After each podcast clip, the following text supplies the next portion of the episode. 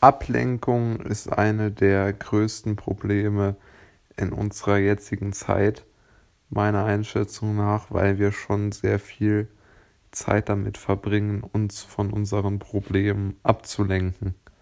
Das kann eine sehr, sehr gute Strategie sein, wenn man akut ein Problem hat.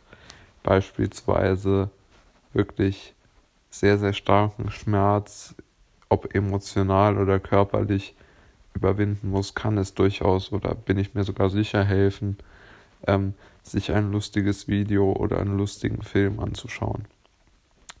Es kann natürlich auch helfen, gute Musik zu hören.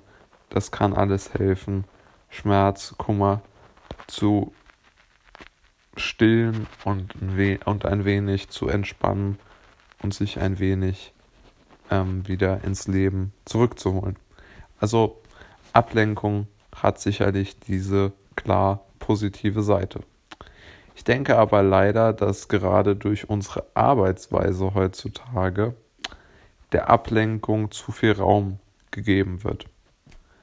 Wir lenken uns zu sehr ab mit, wenn wir beispielsweise einen Text schreiben, hören wir ähm, im Hintergrund unterlegt über YouTube oder, oder über Spotify entweder Musik oder Podcasts und konzentrieren uns nicht mehr auf eine einzige Sache, sondern wir versuchen zu multitasken.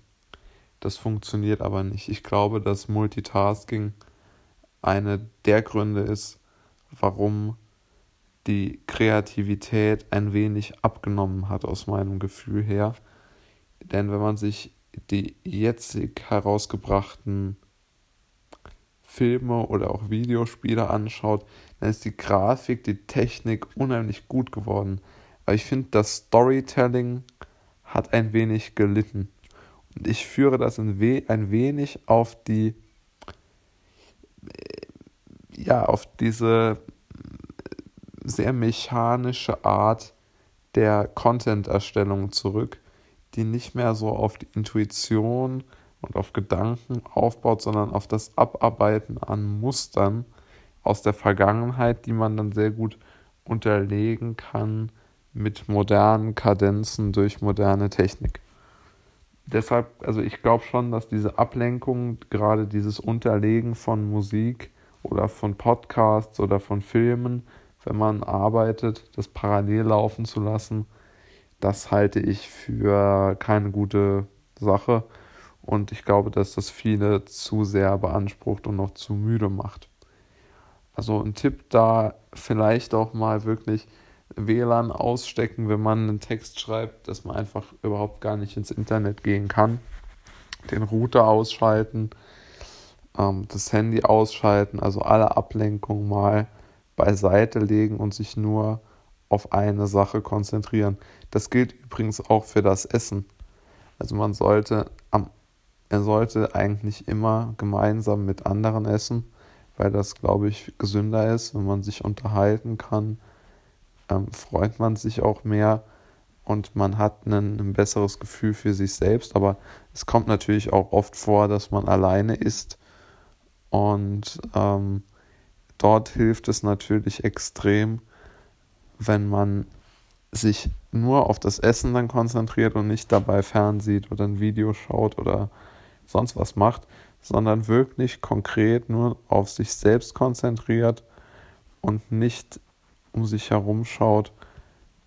Oder man kann um sich herum schauen, die Umwelt auf sich wirken lassen, aber niemals, oder was heißt niemals, aber man sollte es einschränken, sich dann mit, mit, mit äh, digitalen Dingen auseinanderzusetzen oder auch, äh, ja, also so in diese Passivität verfallen und dann dabei Nahrung aufnehmen.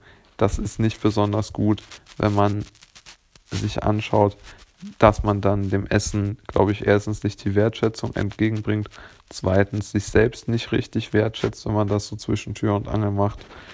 Und drittens, dritter Punkt, dass man nicht so genau mehr den Unterschied erkennt zwischen den verschiedenen Dingen, die man am Tag macht, dass der komplette Alltag zu so einer grauen Masse wird, wenn man nur noch sich auf das